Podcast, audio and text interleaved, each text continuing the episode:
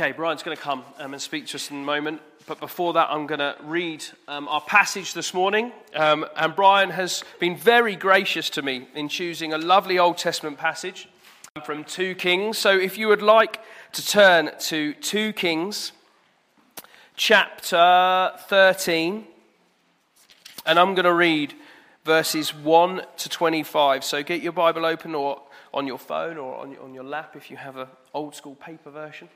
Um, and I'm going to read from 2 Kings chapter 13, verses 1 to 25. And there are some wonderful names in here. So why don't you read with me? It says this In the 23rd year of Joash, the son of Ahaziah, king of Judah, Jehoahaz, the son of Jehu, began to reign over Israel in Samaria. And he reigned for 17 years. He did what was evil in the sight of the Lord and followed the sins of Jeroboam the son of Nebat, which he made Israel to sin. He did not depart from them. And the anger of the Lord was kindled against Israel, and he gave them continually into the hand of Hazael, king of Syria, and into the hand of Ben Hadad, the son of Hazael. Then Jehoahaz sought the favor of the Lord, and the Lord listened to him. For he saw the oppression of Israel, how the king of Syria oppressed them. Therefore, the Lord gave Israel a savior, so that they escaped from the hands of the Syrians, and the people of Israel lived in their homes as formerly. Nevertheless, they did not depart from the sins of the house of Jeroboam, which he made Israel to sin, but walked in them. And the Asherah also remained in Syria, Samaria. For there was not left Jeho- to, to Jehoahaz an army of more than fifty horsemen and ten chariots and ten thousand footmen. For the king of Syria had destroyed them and made them like the dust at threshing. Now, the rest of the acts of Jehoahaz and all that he did and his might, are they not written in the book of Chronicles of the kings of Israel? So Jehoahaz slept with his fathers, and they buried him in Samaria, and Joash his son reigned in his place. Verse 10. In the 37th year of Joash, king of Judah, Jehoash, the son of Jehoahaz, began to reign over Israel in Samaria, and he reigned for 16 years. He also did what was evil in the sight of the Lord. He did not depart from all the sins of Jeroboam, the son of Nebat, which he made Israel to sin, but he walked in them. Now, the rest of the acts of Joash, and all that he did, and the might with which he fought against Amaziah, king of Judah, are they not written in the book of the Chronicles of the Kings of Israel? So Joash slept with his fathers, and Jeroboam sat on his throne, and Joash was buried in Samaria with the kings of Israel. Now, when Elisha had fallen sick with the illness of which he was to die, Joash, king of Israel, went down to him and wept before him, crying, My father, my father, the chariots of Israel and its horsemen. And Elisha said to him, Take a bow and arrows. So he took a bow and arrows. Then he said to the king of Israel, Draw the bow. And he drew it. And Elisha laid his hands on the king's hands. And he said, Open the window eastwards. And he opened it. Then Elisha said, Shoot. And he shot. And he said, The Lord's arrow of victory, the arrow of victory over Syria. For you shall fight the Syrians in Aphek until you, may, until you have made an end of them. And he said, Take the arrows. And he took them. And he said to the king of Israel, Strike the ground with them. And he struck three times and stopped. Then the man of God was angry with him and said, You should have struck five or six times. Then you would have struck down Syria until you made an end of it. But now you will strike down Syria only three times. So Elisha died, and they buried him. Now bands of Moabites used to invade the land in the spring of the year. And as a man was being buried, behold, a marauding band was seen, and the man was thrown into the grave of Elisha. And as soon as the man touched the bones of Elisha, he revived and stood on his feet. Now Hazael, king of Syria, oppressed Israel all the days of Jehoahaz. But the Lord was gracious to them and had compassion on them, and he turned towards them because of his covenant with Abraham, Isaac, and Jacob, and would not destroy them, nor has he cast them from his presence until now. When Hazael, king of Syria, died, Ben Hadad, his son, became king in his place. Then Jehoash, the son of Jehoahaz, took again from Ben Hadad, the son of Hazael, the cities that he had taken from Jehoahaz, his father, in war.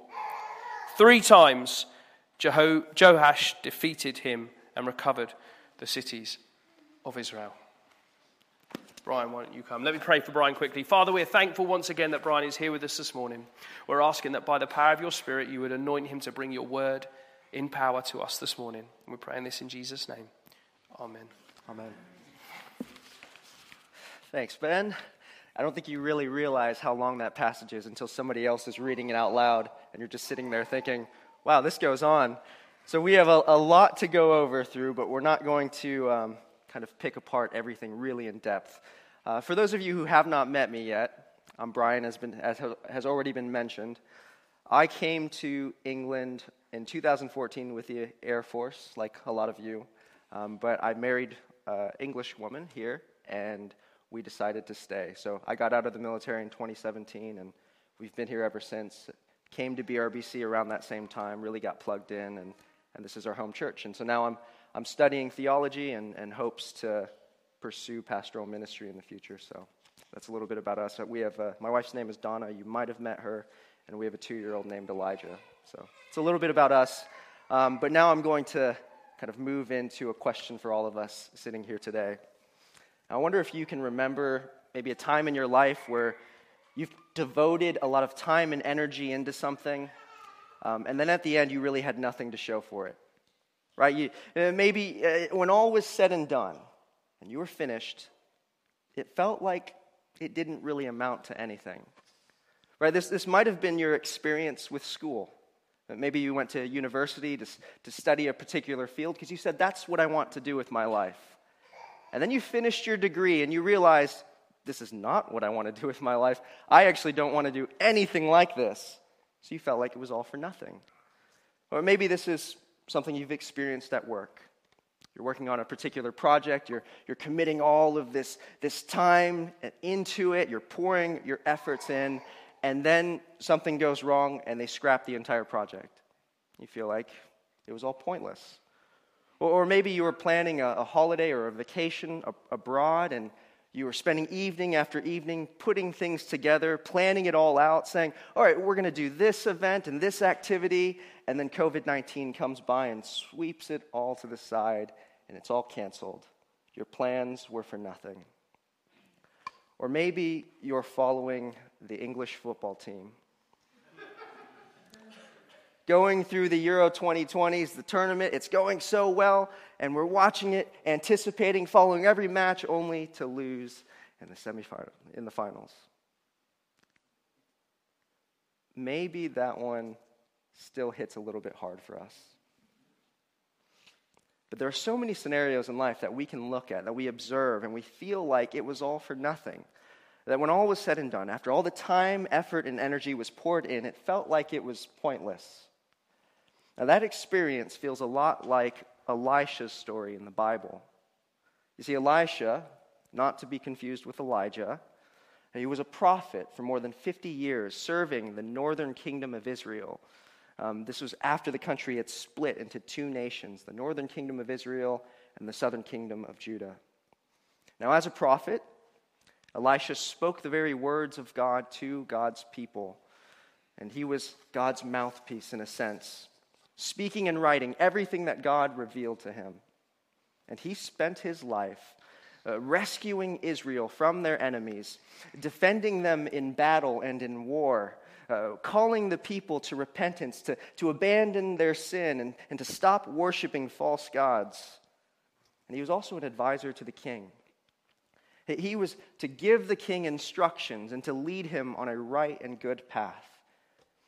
Now, Elisha's whole life was dedicated to serving Israel and her king. So, what did he have to show for it all? Well, let's read verses 1 and 2 together. In the 23rd year of Joash, the son of Ahaziah, king of Judah, Jehoahaz, the son of Jehu, began to reign over Israel in Samaria, and he reigned 17 years. He did what was evil in the sight of the Lord and followed the sins of Jeroboam, the son of Nebat, which he made Israel to sin. He did not depart from them. King Jehoahaz, who, who ruled the northern kingdom, was a failure. He did what was evil in the sight of the Lord. So, that name that appears in these passages, Jeroboam, That's the name of the first king of the northern kingdom of Israel. And he was sinful. Right? He, he worshiped false gods. In fact, he was the one who set up all the false idols around the country in the first place. He was the standard of evil for Israel. So, so when we see a statement saying he walks in the way of Jeroboam, that means that Jehoahaz is just really, really bad. He's, he's the worst of the worst. Not only this, he is leading the rest of the nation and all of its people to follow after him, doing the same evil things that he himself does. So it's not just about himself and his own sins and his own failures. He's leading the entire nation astray. And because of this, because of the king's failure, God hands over Israel to their enemies. Let's read verse 3.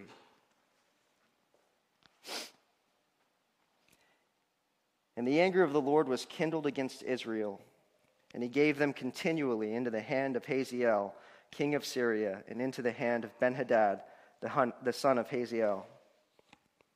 You see, God will never allow sin to go unpunished. Right? His anger is building up against all of the evil things that occur all over the world.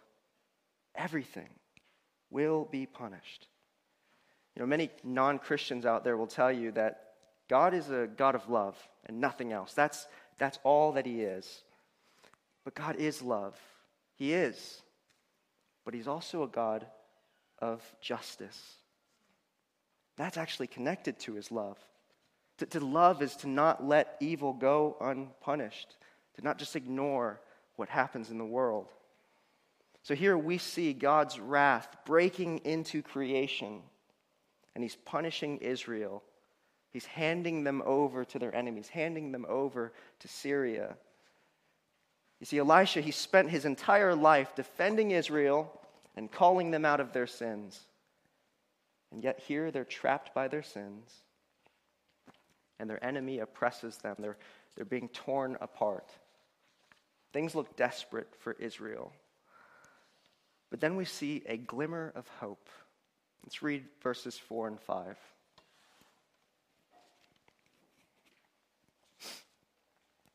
Then Jehoahaz sought the favor of the Lord, and the Lord listened to him. For he saw the oppression of Israel, how the king of Syria oppressed them.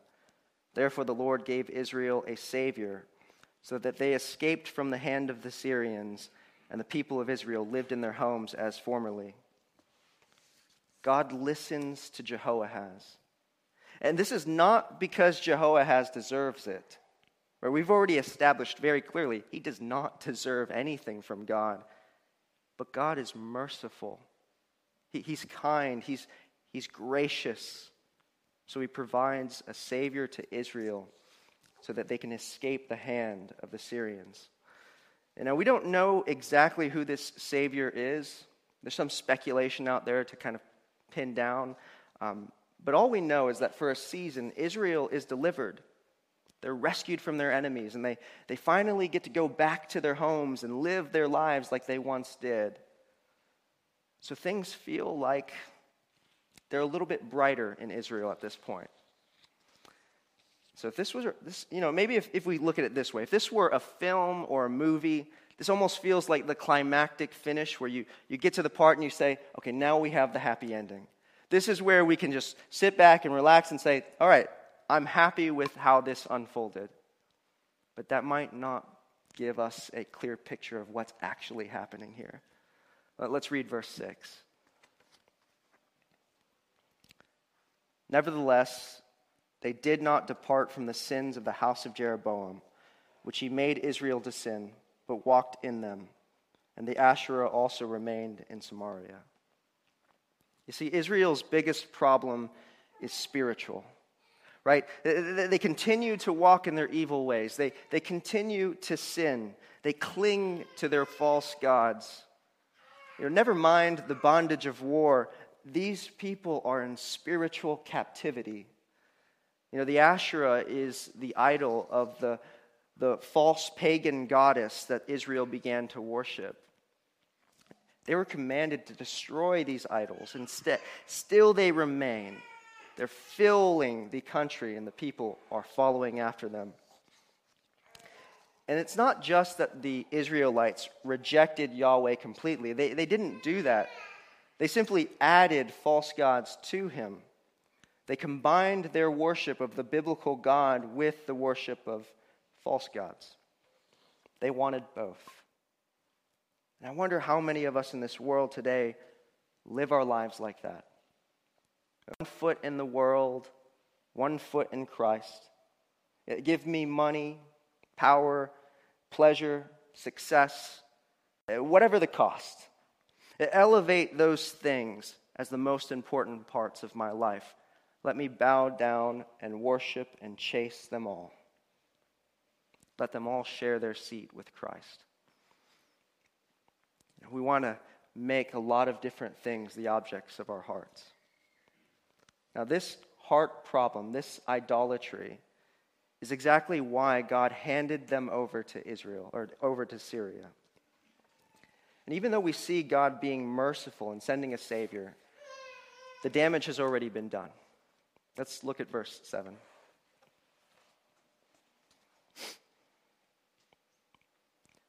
For there was not left to Jehoahaz an army of more than fifty horsemen and ten chariots and ten thousand footmen, for the king of Syria had destroyed them and made them like the dust at threshing.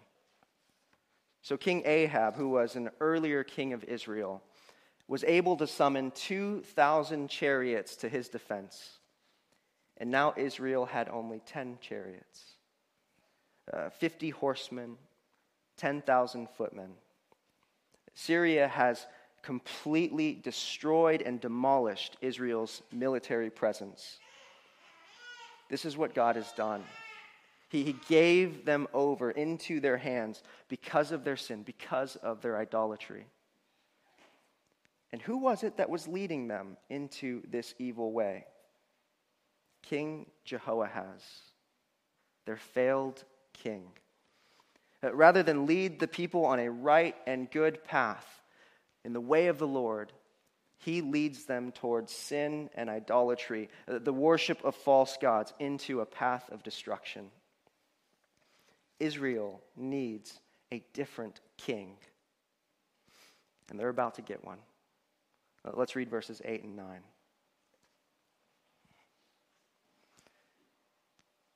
Now, the rest of the acts of Jehoahaz and all that he did, and his might. Are they not written in the book of the Chronicles of the kings of Israel?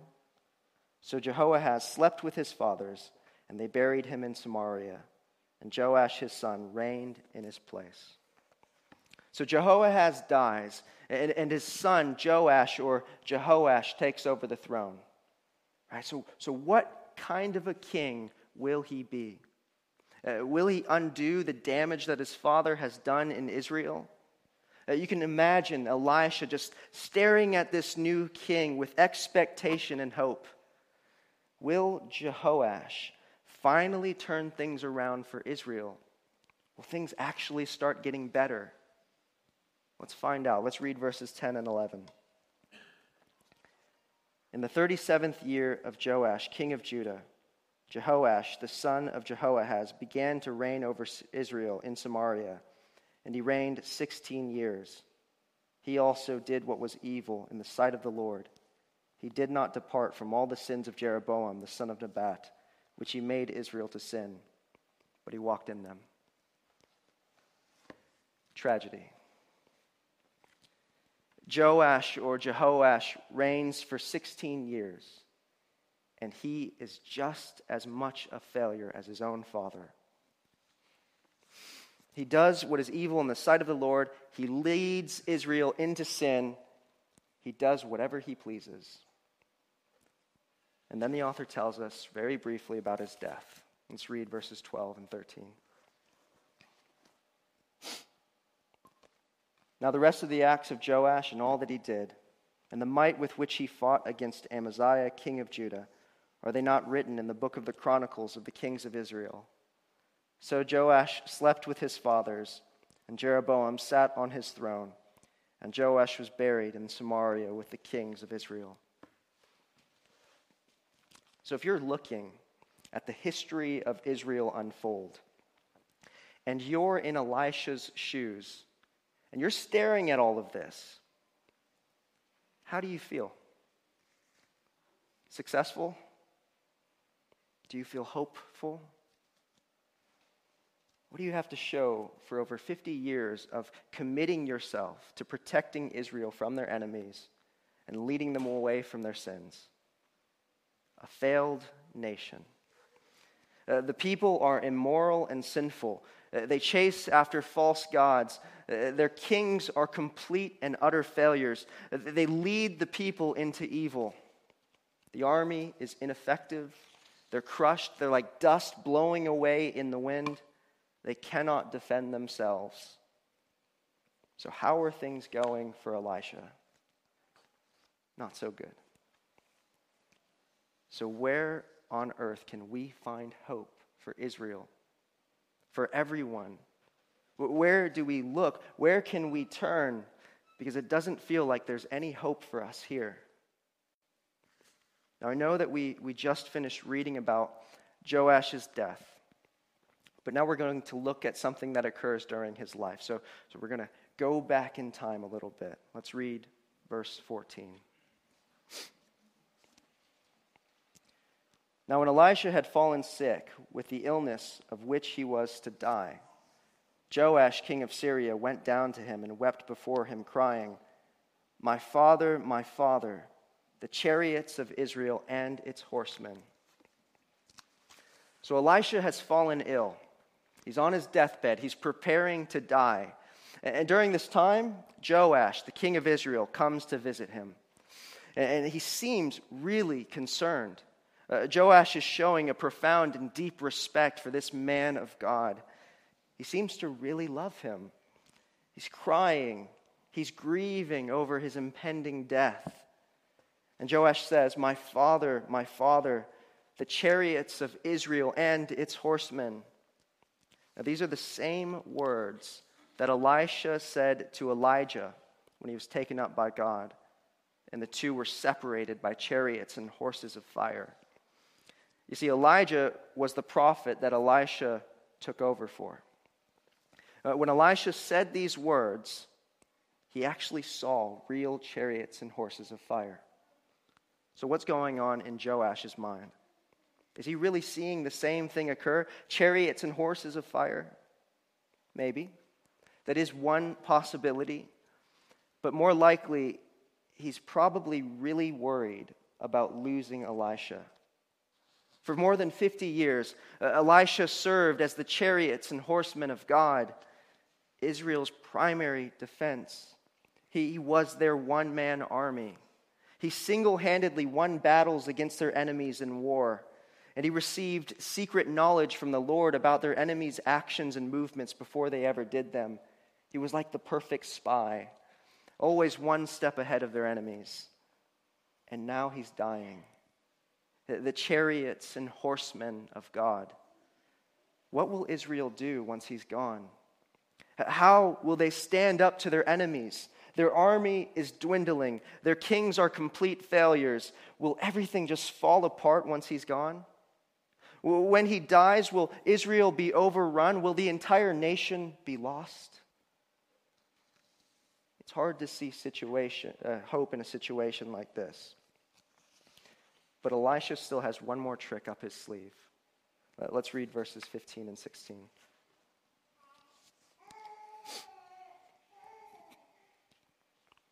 And Elisha said to him, Take a bow and arrows.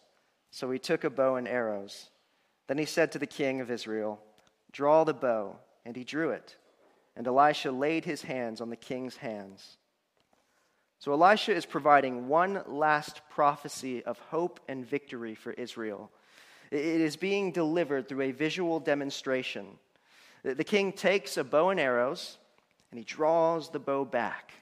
Elisha places his hands onto the king's hands, symbolizing prophetic support and divine help. It will not be the king alone who accomplishes what is prophesied, but a king who is held up and supported by God.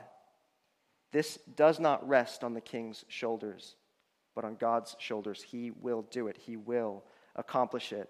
As surely as the king is supported by Elisha's hands, so too God will support Israel.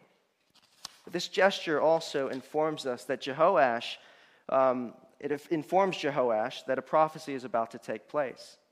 It's telling him, listen, you've got to pay attention. Everything that's about to happen next is something of prophetic ex- significance. So you need to, to stand up, sit up straight, pay attention to what I'm about to do.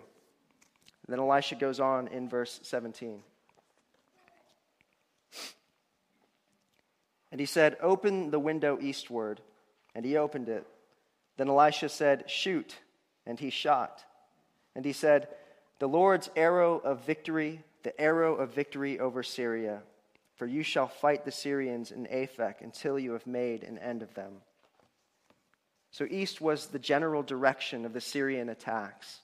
This arrow is ripping through the air, flying toward their enemies. And this is a visual demonstration that makes victory for Israel certain. It was declared by God, He will do it. Now, Jehoash simply needs to continue trusting in God and obeying Him with all his might, and the divine warrior will fight on their behalf. They will accomplish it. He cannot fail. But then we read verses 18 and 19. And he said, Take the arrows. And he took them. And he said to the king of Israel, Strike the ground with them. And he struck three times and stopped. Then the man of God was angry with him and said, You should have struck five or six times. Then you would have struck down Syria until you have made an end of it. But now you will strike down Syria only three times. See, God was testing Jehoash to see if he had the courage to finish what God had given him to do. He knew that these arrows had prophetic significance. He should have beat the ground over and over again until Elisha told him to stop. Instead, Jehoash offers an unenthusiastic and weak display of a few lazy taps of the arrows on the ground. Jehoash holds back. He is half hearted, lacking in faith, and now Israel will only have a partial victory. What a bummer. This is sad news. It's anticlimactic. Uh, rather than completely conquer their enemies, Israel will go halfway. And then we read the first part of verse 20. So Elisha died, and they buried him. It just keeps getting worse. The hero is dead the defender of Israel, the prophet of God. What he leaves behind is a nation ruled by an evil king, people who openly sin and worship against false gods, and an army that blows away like the dust in the wind. Even the final prophecy that, was, that Elisha left them with, which was supposed to encourage them and give them hope, only leads to a partial victory. This doesn't seem very good. Where is the hope? Let's keep reading verses 20 and 21. So Elisha died, and they buried him. Now, bands of Moabites used to invade the land in the, the spring of the year. And as a man was being buried, behold, a marauding band was seen, and the man was thrown into the grave of Elisha. And as soon as the man touched the bones of Elisha, he revived and stood on his feet. So basically, some Israelites went out in the springtime of the year, uh, and they were going to bury a dead man. And, and, even though this was long before modern medicine took place, they still knew how to check for pulses at this time. They could confirm that somebody was really dead. He, he wasn't asleep, he wasn't in a coma. This man was truly dead. And if there is a God, surely he has the power and the authority to raise the dead. Now, what happened is, is while they were burying this dead man, they were surprised by a band of enemy soldiers, a squad of Moabites quickly approaching out of nowhere. And so, what did they do? Well, they panicked. They, they scattered all around, all over the place, um, trying to get rid of this body as quickly as they possibly could. And so, they found the nearest cave they could find, and it just so happened to be the grave of Elisha. And as soon as they threw the corpse into this cave and it touched Elisha's bones, the man sprang back to life. Uh, he was instantaneously and miraculously revived by the prophet's dead bones. There is no reason for us to doubt this. God can do it. But what does this mean? You can imagine that question being asked all over Israel. Uh, maybe in the barber shops or, or in the local cafe, uh, maybe in the workplace or at school. People just sitting there thinking to themselves and wondering, what on earth does this mean? Why did this just happen? You know, we have to remember something very crucial about the Israelites. Dead bodies are ceremonially unclean. Right? Anyone who touches a dead body becomes unclean themselves, and they have to go through ritual um, cleanliness things to, to purify themselves again. So, what does it mean for a dead body to bring life? Because dead bodies are supposed to be dirty. This should not happen. It's not what we would expect. Now, one of the things that this miracle does is it validates the works that Elisha did during his life as a prophet of God. It's almost as if it's God's stamp of approval on Elisha's life basically saying that just as I'm now using him in his death, so also I've used him in his life. So, what are some of the works that God did through Elisha? Well, in 2 Kings chapter 2, we see Elisha healing the unsafe waters in Jericho through supernatural means. He makes the waters safe to drink so that the people would not die. In chapter 4, he brings the Shunammite son back from the dead. This is not Elisha's first rodeo when it comes to raising dead people. He's done it before. Also in chapter 4, he, he feeds 100 men with 20 loaves. Uh, in chapter 5, he heals Naaman of his leprosy. In chapter 6, he causes an axe head to float on the water. Do you know how heavy an axe is? So go home this evening and, and just try to get it to float in your bathtub. It's not going to happen. Then, also in chapter 6, he traps the Arameans at Dothan with an invisible army of angels. This man fights his wars with angel armies. It doesn't even, it's not fair. It's, it's crazy. The Moabites, um, oh, excuse me, but the, the miracles of his dead bones, they also, they also validate the prophecies that he gave while he was alive. All of the prophecies that were given through his life came true. So it doesn't just validate his works, but the prophecies. Uh, the Moabites were slaughtered in the valley of Edom, just as Elisha had foretold. The, the siege of Jerusalem was lifted, and, and, the king's officer was trampled to death at the gate, just as Elisha had said. Uh, Hazael murdered his master and became king of Aram, uh, just as Elisha had promised. The house of Ahab was destroyed, and Jezebel was devoured, uh, just as Elisha had prophesied. The miracle of Elisha's dead bones proves that everything he ever said or did in God's name was true. It was from the Lord, even down to his final prophecy. Let's take a look at that now. This is verses 22 to 25. Now Hazael, king of Syria, oppressed Israel all the days of Jehoahaz. But the Lord was gracious to them and had compassion on them. And he turned toward them because of his covenant with Abraham, Isaac, and Jacob, and would not destroy them, nor has he cast them from his presence until now. So they were oppressed all the days of King Jehoahaz, but the Lord was gracious to them because of the promise that he made to their fathers. Uh, verse 24. When Hazael, king of Syria, died, Ben Hadad, his son, became king in his place. Then Jehoash, the son of Jehoahaz, took again from Ben Hadad, the son of Hazael, the cities that he had taken from Jehoahaz his father in war.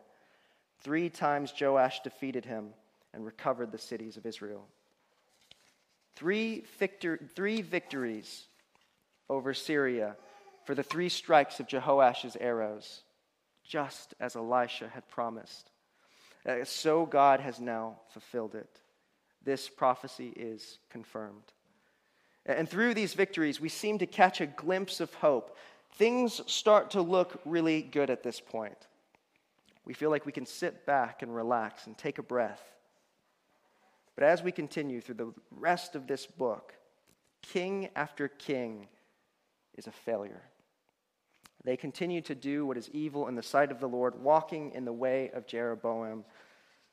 Israel continues to worship false gods. The entire nation remains corrupt. And eventually, God completely hands them over to their enemies, and they are taken away captive to a foreign land. They are exiled, ripped away from their homes. So, what was the point of Elisha's 50 year ministry? Was it all for nothing? He poured his life out to protect Israel from their enemies and call them out of their sins. And in the end, Israel remains in their sins and they are totally conquered by their enemies. What good has come out of Elisha's life? Is there any lasting hope that we can take from his story? Well, about 800 years after Elisha, another prophet would rise up. And Elisha's entire life and work and the miracle of his dead bones has always been pointing forward and anticipating this future prophet. His name is Jesus Christ. He is a better prophet, the perfect prophet. Like Elisha, Jesus proclaims the truths of God. He speaks God's words. But unlike Elisha, Jesus speaks with his own divine authority. He is God himself, God in the flesh. And we see in Jesus the overshadowing echoes of the miracles performed by Elisha. Elisha cleanses the unsafe waters to preserve life. Jesus offers us living water that springs up into eternal life. All those who drink of it will never thirst again. Elisha brings the Shunammite son back from the dead. Jesus weeps at the graveside of Lazarus and raises him from the dead. Jesus is the resurrection and the life. Elisha feeds a hundred men with 20 loaves. Jesus feeds 5,000 men with five loaves and two fish. Jesus is the bread of life. All who come to him will never hunger again. Elisha heals Naaman of his leprosy. Jesus reaches out and touches the leper in full compassion and grace and heals him with his own power. Elisha causes an axe head to float on the water. Jesus walks on the water. Jesus is Lord over the chaos and confusion. The storms obey his voice. Elisha calls on invisible angel armies to fight his battles. And Jesus, having every right to call on those same angel armies, refuses to do so, refuses to call on them to rescue himself from the cross. He dies willingly. Elisha remains dead and buried. Jesus is alive. Jesus is the greater prophet. He is the one who all of the prophets, including Elisha, have always been pointing forward to. It has always been about him, his life, his work. Jesus was innocent and perfect in every single way. No one has ever lived a purer life. His thoughts, his deeds, his mind, his actions, spotless. His love, genuine. His humility, great. His sin, non existent. His works, perfect you could never find a fault in him. When he was in the wilderness, do you realize what he was tempted with? He was hungry, so Satan tempted him with bread. There's nothing sinful about wanting bread. He was tempted with a kingdom when the entire world and the universe already belongs to him. Jesus is God. Jesus never sinned, and he never even had sinful desires. He was perfect in every single way. But our desires are full of sin. We want, we covet, we envy, we lust, we hate. We have a deep filth and sickness that fills our hearts. We are full of evil, it oozes out of us. We are bent inward on ourselves, working our entire lives to serve and satisfy our own passions and desires at the expense of everyone else. We are guilty. And yet, Jesus died the death that we deserve. He was nailed to a Roman cross and crushed by the wrath of God in our place. God's justice and anger against our sins laid on him. And through his death, we have life. This is what Elisha's story points us to. This is what the miracle of his dead bones points us to. God uses the dead to bring the dead to life. Everyone who believes in this good news is forgiven of all their sins.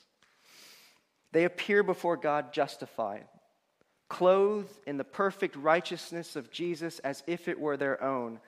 They are wrapped in the perfect robes of Christ. God sees them as if they have never sinned and as if they have com- accomplished and completed every perfect work that Jesus has ever done simply by believing that Jesus lived for them, that he died for them, and that he was raised for them. By faith alone, God gives them eternal life. They will never die. Now, we say things like that, and we're very quick to agree with it, but do we understand what it means? Do we really get how radical the mercy and grace of God truly is? Because this means that tomorrow or, or next week or, or next month, when you are wrestling with your sin or whatever temptation is, is haunting your life right now,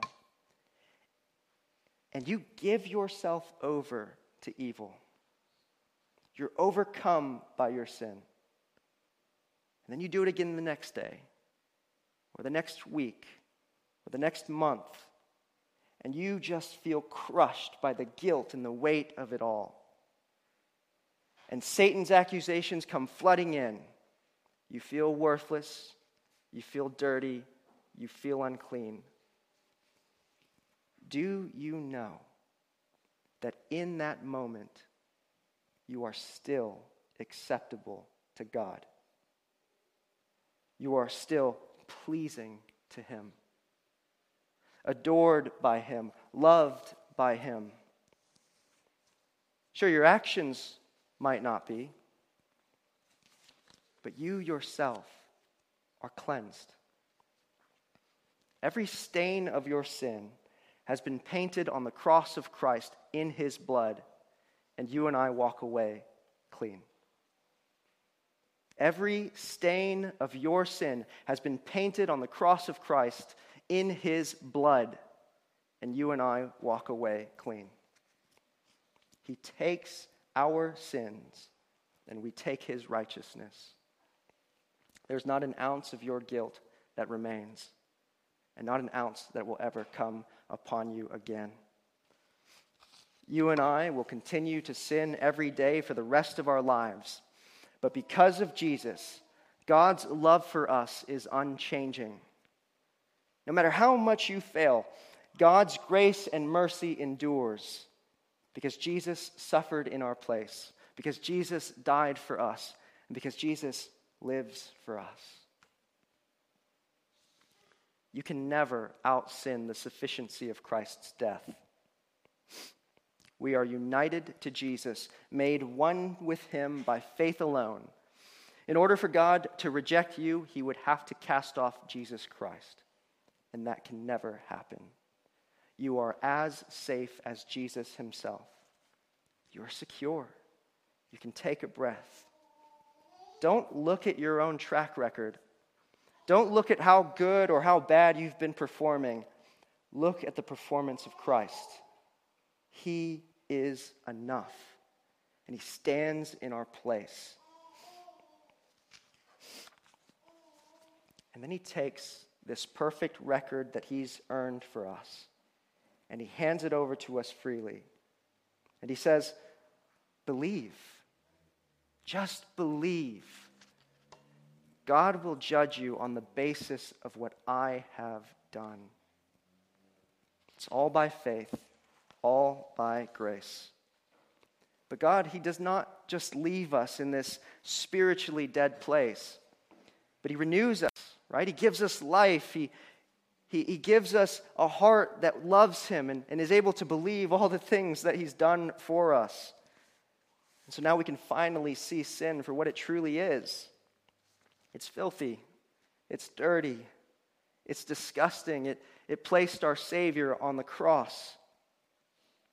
And so, with hearts filled with gratitude and love for what He's done for us, we obey. We aim to put away sin.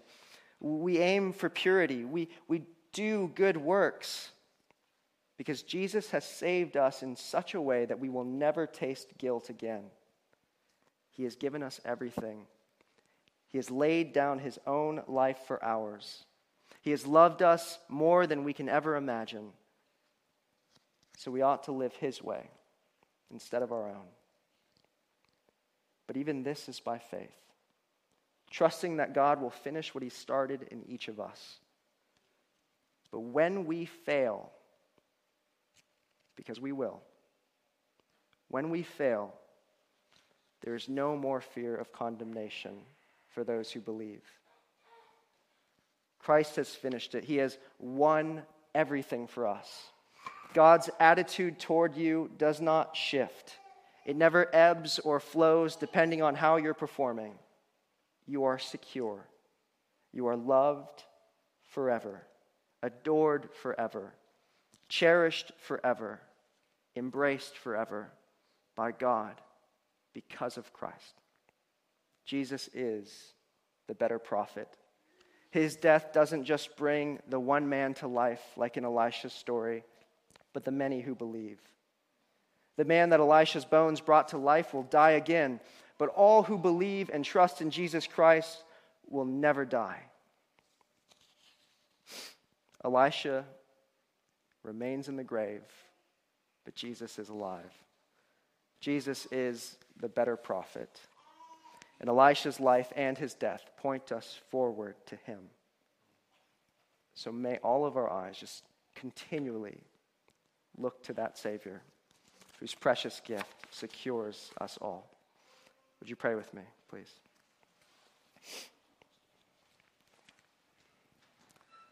Heavenly Father, we just want to thank you for the ability to come together and hear your word. Um, we want to thank you, Lord, that through it you've revealed to us the wonderful grace and mercy found in Jesus Christ. Lord, we confess that so oftentimes we believe that our standing before you and your acceptance of us depends on what we do. But Lord, would you cast our eyes off of ourselves and onto Christ, the one who stands in our place, the one who died in our place and who was raised for us, Lord.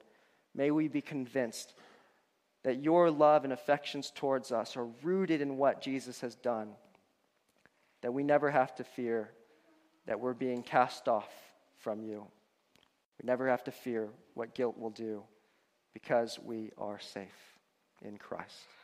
In Jesus' name, amen.